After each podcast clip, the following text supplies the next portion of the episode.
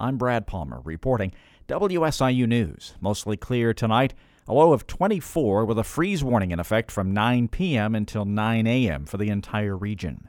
It's shaping up to be a much colder than normal Halloween across the region, with daytime highs expected to be in the 40s tomorrow. That's about 20 degrees cooler than the average high of 63. The last three years, highs reached the low to mid 60s on the holiday in Carbondale. But there have been similarly cold Halloween days in both 2017 and 2019, with highs only in the low to mid 40s.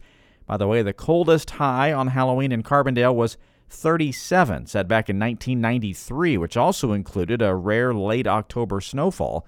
There is no rain in tomorrow's forecast, which isn't the norm. There's been some precipitation on six of the past 10 Halloweens. The state's annual public school report card shows students have largely caught up to where they were before the pandemic in reading, but are still struggling in math. Nearly 35% of Illinois 3rd through 11th graders scored at a proficient level in reading and writing on tests given last spring. That's only three percentage points below where students were pre pandemic. State Superintendent Tony Sanders says it's especially good because Illinois has one of the highest standards for reading proficiency in the nation. Great sign for the state of Illinois that we are really back on track, specifically in English language arts. Math, we still have more work to do. Only 27% of students reach proficiency in math. Sanders says going forward, he wants to make sure students are getting high quality math instruction.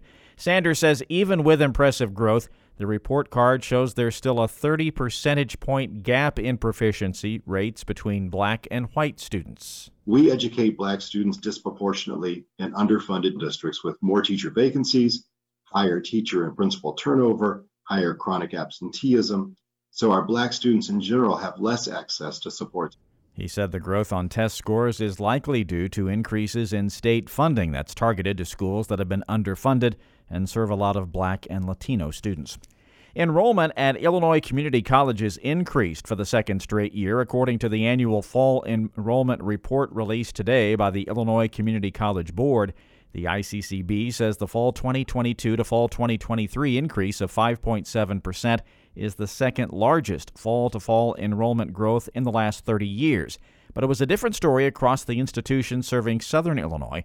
Kaskaskia and southeastern Illinois colleges saw modest increases in enrollment, but John A. Logan, Rend Lake, and Shawnee colleges all reported fewer students from fall 2022.